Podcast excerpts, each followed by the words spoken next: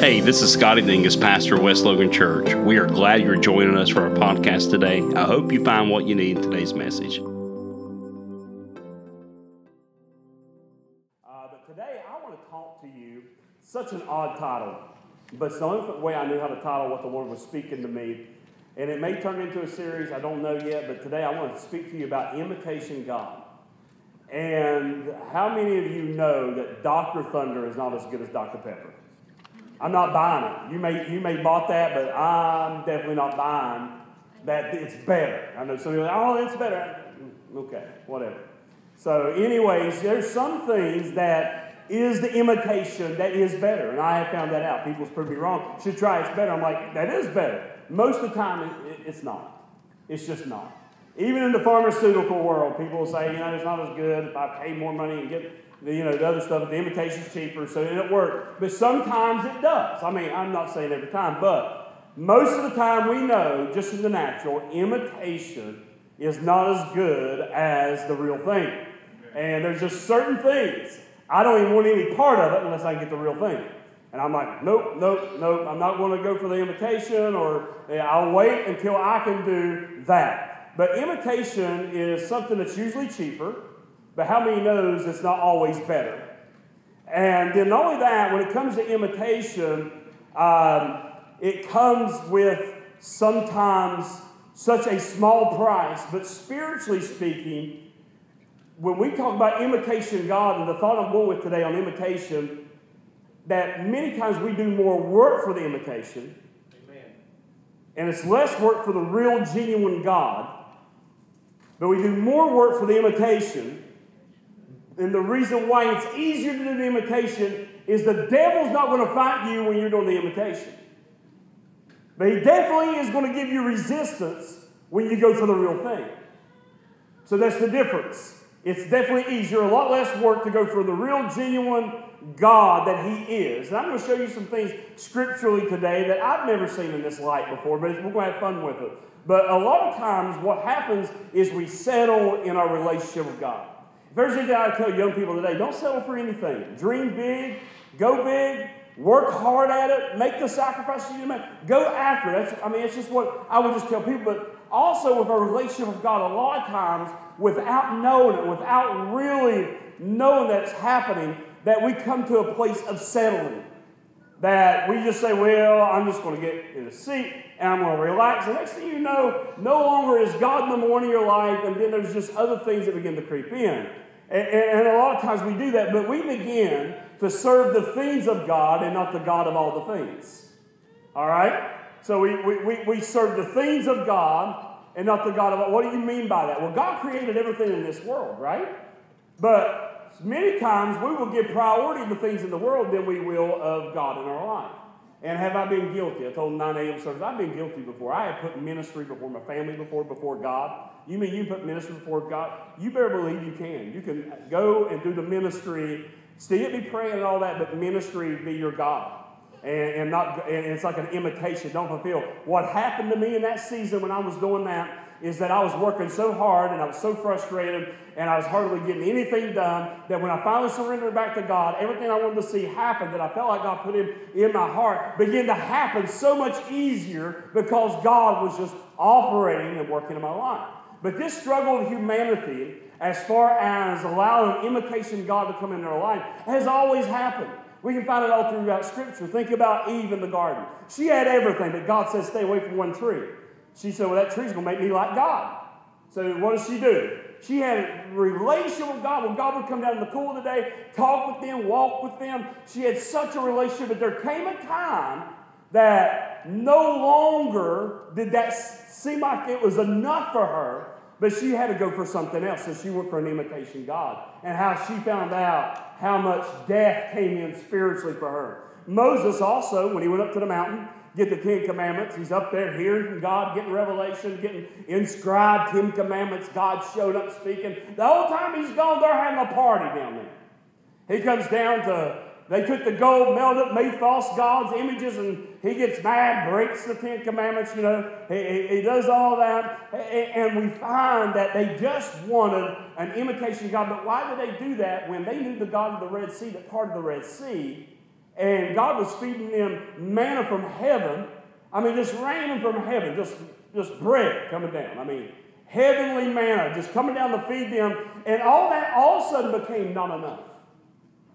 All of a sudden, and then they allow an imitation in their life. We find it with Judas. He walked with Christ. He did miracles with Christ. Christ would send people or the disciples out two by two to heal the sick and see lepers cleansed and, and see blinded eyes open and to reach people and to, and, and to give uh, things to the poor and just to preach the gospel. He was anointed to do all that. He's a relationship with, with Jesus. But one day, a pocket full of money was more than that relationship. So the pocket full of money became an imitation.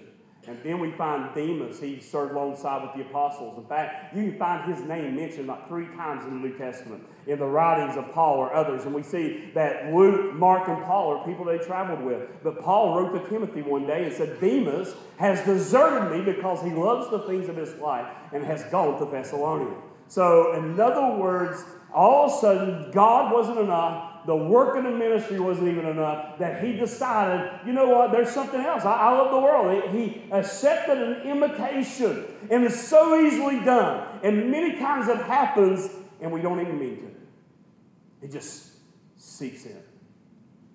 Today we're going to be looking and talking about a man by the name of Nicodemus, and we're going to look at him through a lens that's differently than salvation.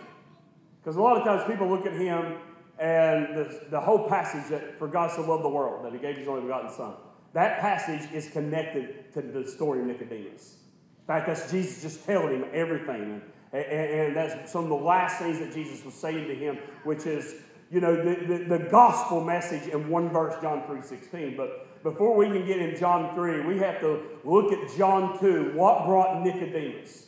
And it's the end of John 2, in the New Living Translation, here we go. Verse 23 Because of the miraculous signs Jesus did in Jerusalem at Passover celebration, many began to trust in him. But Jesus didn't trust them because he knew all about people. No one needed to tell him about human nature because he had flesh as well in human nature. For he knew what was in each person's heart. He knew deeper than just the human nature. He knew the spirit of man, he knew the heart of man. And, and let me give you what's happening in the scripture, all right?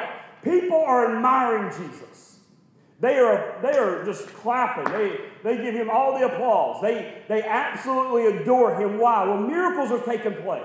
Spectacular things are happening. The supernatural is taking place. And many believed in his name. And when they saw the signs, Jesus knew that this was thin and superficial belief. They was believing because they were happy. They knew something was great about Jesus, and they seen miracles, so they was like, man, this is wonderful.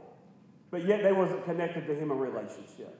So the belief, yes, some belief's better than no belief. Some faith is better than no faith. And the Bible says that God has handed or given to every man a measure of faith. So they believed on Jesus, but not further than the surface, just knowing that he could do many signs and wonders and miracles. And here they are admiring the spectacular. And this kind of faith, as I said, is better than no faith, but it's weak. And it can be persuaded depending how the wind's blowing. And we see this through Scripture because one week they would be saying before Jesus was crucified, they were saying, Hosanna, save now. They was treating him as a king. The same people a week later were saying, crucify him. So the wind blew differently a few days later, and their voice changed.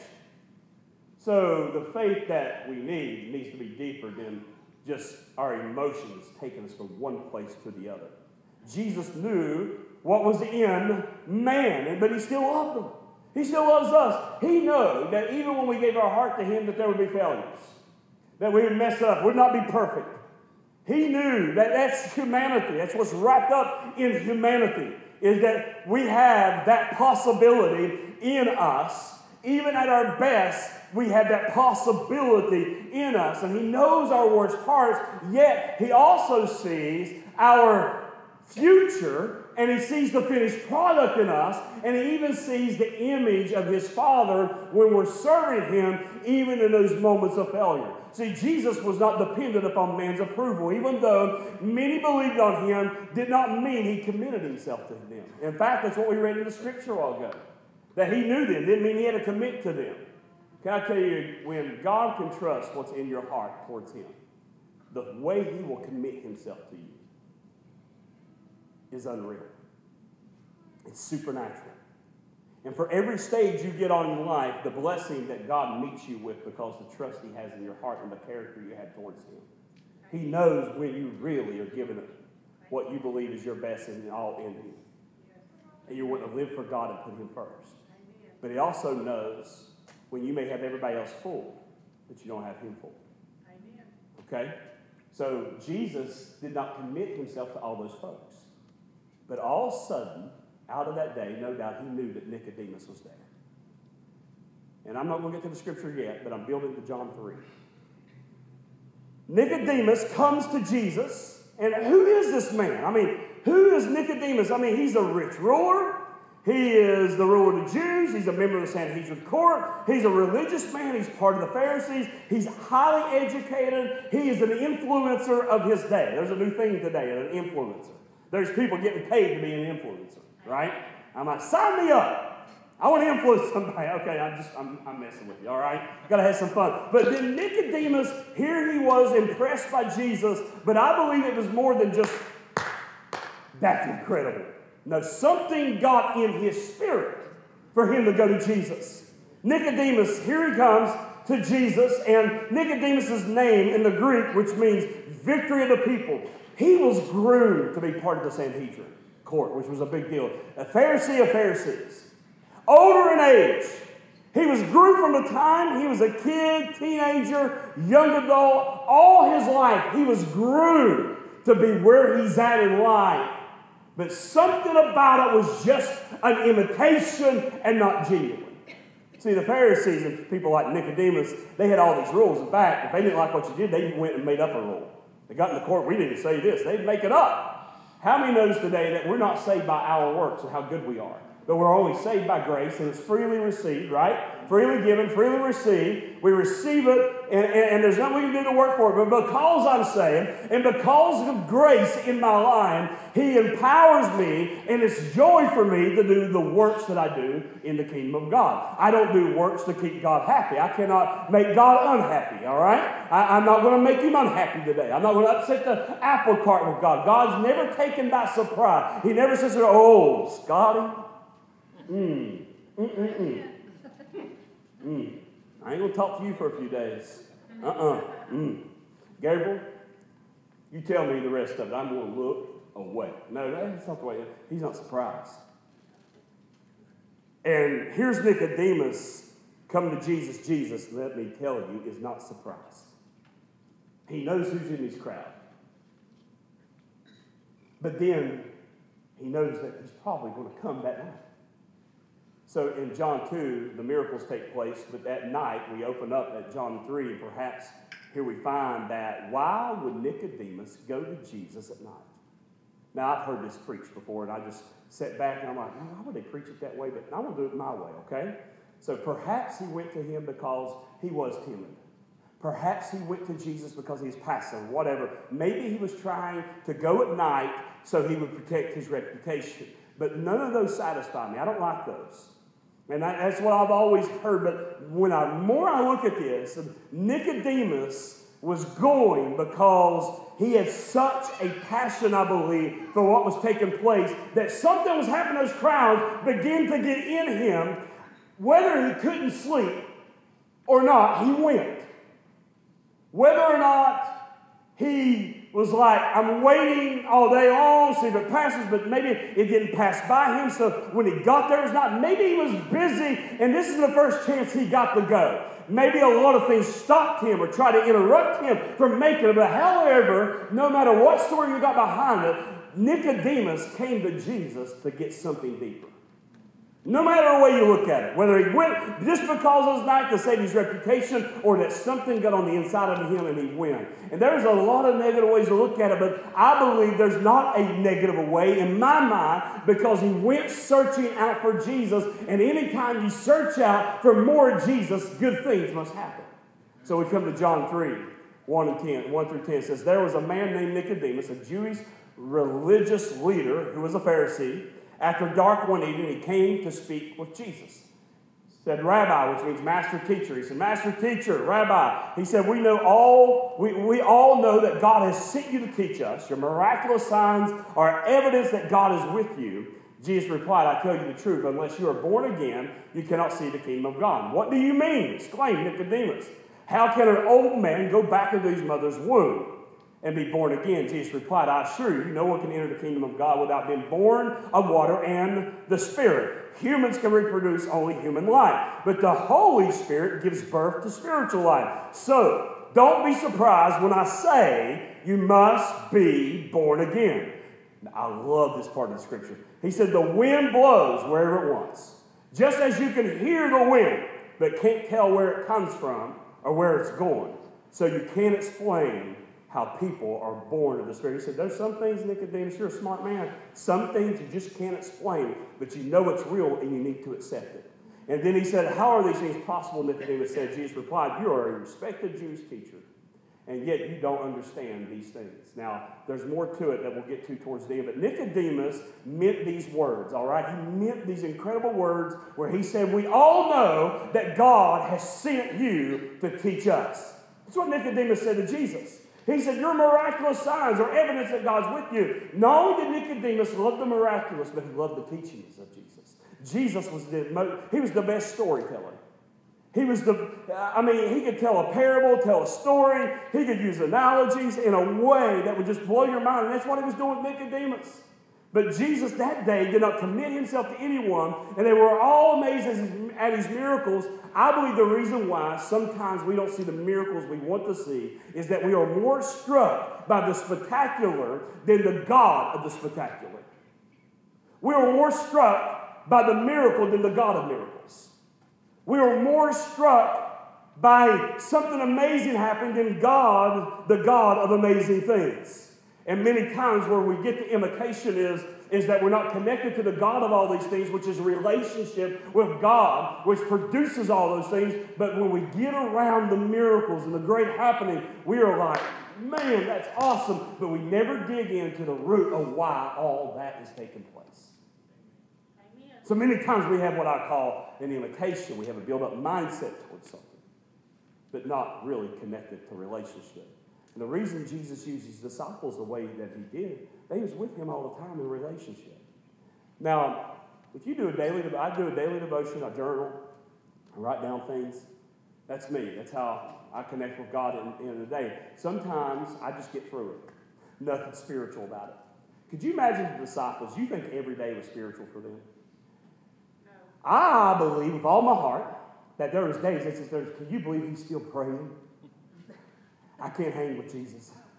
Not all the time. I mean, he's always saying spiritual things, and I don't always have spiritual things to say or think. And that's just human nature. But can you imagine? That's just like our daily devotion. But even though there was days and didn't always feel heavenly, they still was a relationship with Jesus. Just like we do our devotion, we go to church, we do all those things. We may not always feel Him, but we're still get connected to all those things that bring in relationship. But out of that relationship, whether it's all's heavenly days, some's not, all that stuff, that God see it works great things through us because of our connection of being close to God and Him being on the throne of our heart and us not having an imitation God. So we get connected to the things of God and not to the God of things many times.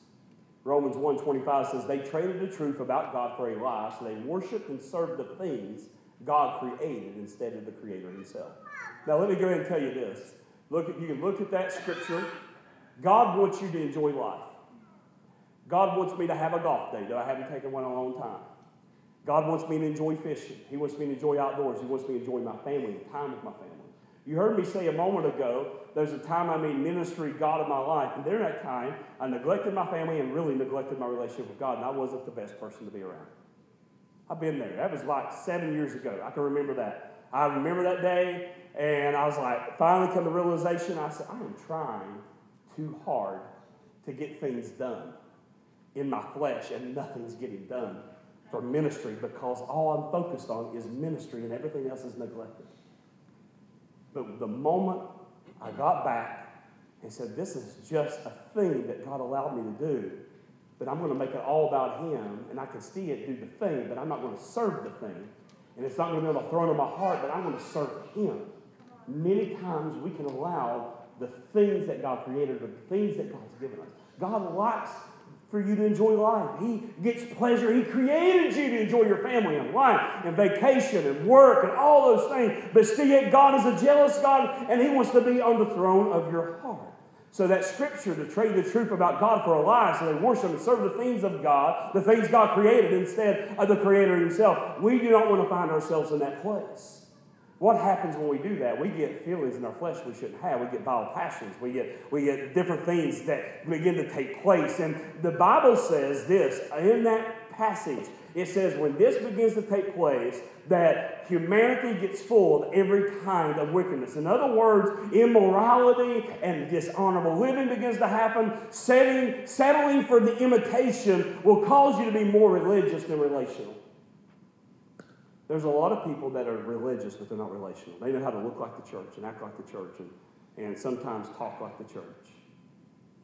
But they are so far from being the church that Jesus died for because they're not in the right relationship. Who does the judge of that? I, am here preaching this stuff and I'm telling on me. But only God knows the judge. He's the only one can judge your heart and know your heart. He knows what's in you. According to what John 2 said, He knows. And I'm going to tell you this you can't fool Him. He's going to commit to those that's really after him. That's who he commits to. See, God never gives you something that he doesn't trust you with. When something comes into your life, it's because he trusts you. And he always starts with little things. And then he builds it up as you go. You see that in the life of the disciples. Jesus told Nicodemus, he said, unless one is born again, he cannot see the kingdom of God. Now, that shattered the teaching of the Jews. What do you mean? Well, the Jews taught, they thought that just because they was a Jew, they was going to heaven. No matter what, they was going to heaven. So they taught that Abraham would stand down at the gates of hell, and if anybody would get, after they leave this world, would pass on, and they would accidentally go to the wrong gates. I know, I'm smiling too. But Abraham would be standing there, no, no, no, no, no, child. You go to those gates. But he was telling you've got to be born again. That, that shattered everything because they said, just because I'm a Jew, I'm going to heaven. Just because I'm a Jew. This told him, I've got to do more. I've got to be born of the Spirit. I've got to receive what you had in your life, Jesus, into my life in order for this to happen. In other words, Jesus very politely and kindly was telling Nicodemus what was already on his heart. Nicodemus was tired of the rules and the regulations. He was part of the Sanhedrin. He made up rules for the church. He was the church. But he said, None of this is what you have, and what you have is what I need. But his mind, something spiritual was taking place with him, and his mind kept wanting to revert back to the rules and regulations, but his spirit kept saying, I, I need relationship with Jesus. I need what he has because what he has is real and it's genuine. What I have, you know, it's just a system. It's like getting up, going to work, brushing your teeth, getting in the car and driving to work and working all day, going home, doing the things you got to do at the house, put the kids to bed, all the school stuff, sports stuff, go to bed. I mean, we just do that stuff without even thinking. We just do it. Don't even think about it. Somebody's got to do it. Somebody's got to pick up the kids, right? So somebody's got to take care of it. And who's got them today? Put out the red. You see them? Well, you know. So I know how y'all listen. I got one. I don't know how y'all do it two, then three. Hallelujah. And of our churches got four. I think. I don't think they have five. I might be wrong. But anyways, I'm like, how do you do it? But all that we do just because we do it. That's what they did over here, but there was no connection to relationship to the genuineness of God over here. And in that moment, when Jesus You got to be born again, he began to wrestle with the way he was raised from a kid to a teenager to a young adult what he taught all his life. And now he was going to have to make a change in his life to be connected to real relationship. That's what we call soulish thinking. Soulish thinking is just your mind, will, your emotions. It will fight against your spirit, which is over here pulling you but over here, you're saying, I can't do that. I wasn't raised that way. I don't believe that. I see it in Scripture, but I just don't believe that way. I can't do that. I can't. I, I, but I feel there's more for me over here. But then your mind starts battling. I just, you know, I care about what man thinks. And, you know, one of the worst things you can do is work, be worried about what everybody else thinks. It does matter what people think. You need to have a good reputation. Don't get me wrong. But when it comes to worship and you serving God, heard some the other night at worship night with, with uh, Stephen. He said this beginning service, his prayer was this, and I never heard a prayer like this. I said, Oh, that's cool. He said, All right, well, let's all pray this. So we all repeated this prayer, just trusting him. We'll say the right things. He said, I'm not going to worry about what man thinks. I'm just going to worship God. Something like that. It's not verbatim, but it's something like that.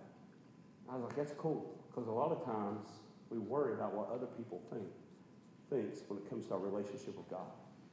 Nicodemus was having a war about what everybody was going to think.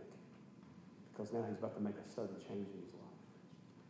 But what's more important than connecting? He's an old man, wise man, done the same thing for years, high up in the Sanhedrin court. But spiritually, something's drawing him over here to get closer to God. So Jesus said to Nicodemus, you, you, You've had an earthly birth, but you've got to be born again. Yeah, that speaks of salvation, but also that speaks of our discipleship as we grow in Christ. Because as we grow in Christ, we see more things in the Scripture that begins to challenge us. And then we see things happen in experience, in worship experiences, or in church services, or in our devotion time that doesn't match up everything that we was raised in. So then we're sitting there reading it, and, and we know there's drawing to it, but our mind's saying, well, they told me that I can't do that, or I shouldn't do that when I was raised. That's what we war against every day. But Jesus came to bring new life, he, in which he would be preeminent. In other words, he was surpassing everything. He said, I'm basically surpassing everything that you've ever been taught, Nicodemus. I'm before them and I will be after them. I am. The term born again actually means to be born from above, and this is where we get the term new life, or a bigger word for regeneration, to belong to a heavenly kingdom. You must be born into it. And Nicodemus was a religious leader, a Pharisee, an educated man, an earnest man, but all outward appearance said that he was transformed into God because that's the way they looked at godliness, and holiness is the way you look. But Jesus told him many times it don't have nothing to do with the way you look, it has to do with what's on the inside of you. Because what's in you is what defiles a man. Because what comes out of you, what's in you, comes out of you, begins to defile you. It's not all this outward stuff. You may have everybody fooled here, but you don't fool Jesus. He basically told them that. See, moral religious reform isn't enough. We got to be born again. We got to have a real relationship with Jesus. Here, here's you one. Back when I was 25 or 26, when I was young and dumb, and uh, see it sometimes. I feel that way, but I was definitely there at that time. I was just pastoring, took a youth group somewhere excited, didn't realize we was going to an old school holiness church. That's cool. Didn't know. They invited us. I said, they know what they're inviting. We had a drama team, uh, young men, young ladies on there. Young ladies wore jeans. I said, this is what you do. They're in church. They're loving Jesus. There's nothing that says that they can't wear jeans in Bible, okay? So I was like, let's talk about this, okay? This guy comes up to me and he's like, you know, they should be wearing, you know. I knew where he was going. I was like, and I shouldn't have done it. But once again, I'm not perfect, and I was young and dumb, strong head. I went, no, go ahead and tell me. He begins to tell me they should have on dresses and all this. And I said, they're in church serving the Lord, been in the presence of God. I said, you know, he said, you know what the Bible says? I do, I do. I said, yeah, we should be like Jesus. We're like Jesus. Is that what you're saying? He went, yeah. And he bought totally And I went, where's your sandals and robe? You're lacking that tonight. And I was like, stupid me. Years later, i'm like should never said anything, but I was like, man, that's crazy. But that's called religious form, what transformed to look like God. But what really was mattering is what was on the inside of their heart.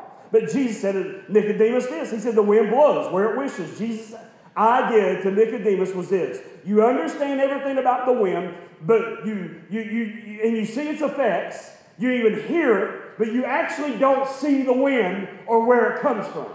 You only see its effects and you only hear it.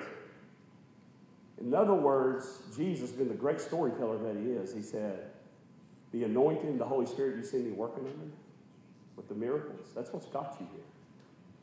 You may not know where it all comes from, but you know it's real because you can feel it and you've seen it happen as people has been healed.